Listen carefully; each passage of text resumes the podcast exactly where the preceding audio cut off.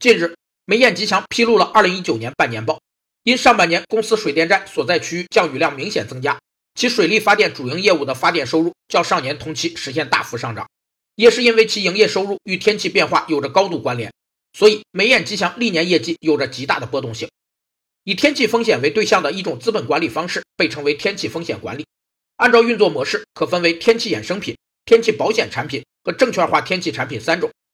天气衍生品通常被用来管理非巨灾型天气风险，一般不会直接影响企业财产，但在一段时间内逐渐影响其生产或销量。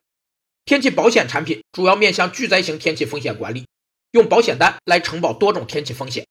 证券化天气产品是通过发行风险债券，将巨灾型天气风险经过重新组合转移给众多的投资者。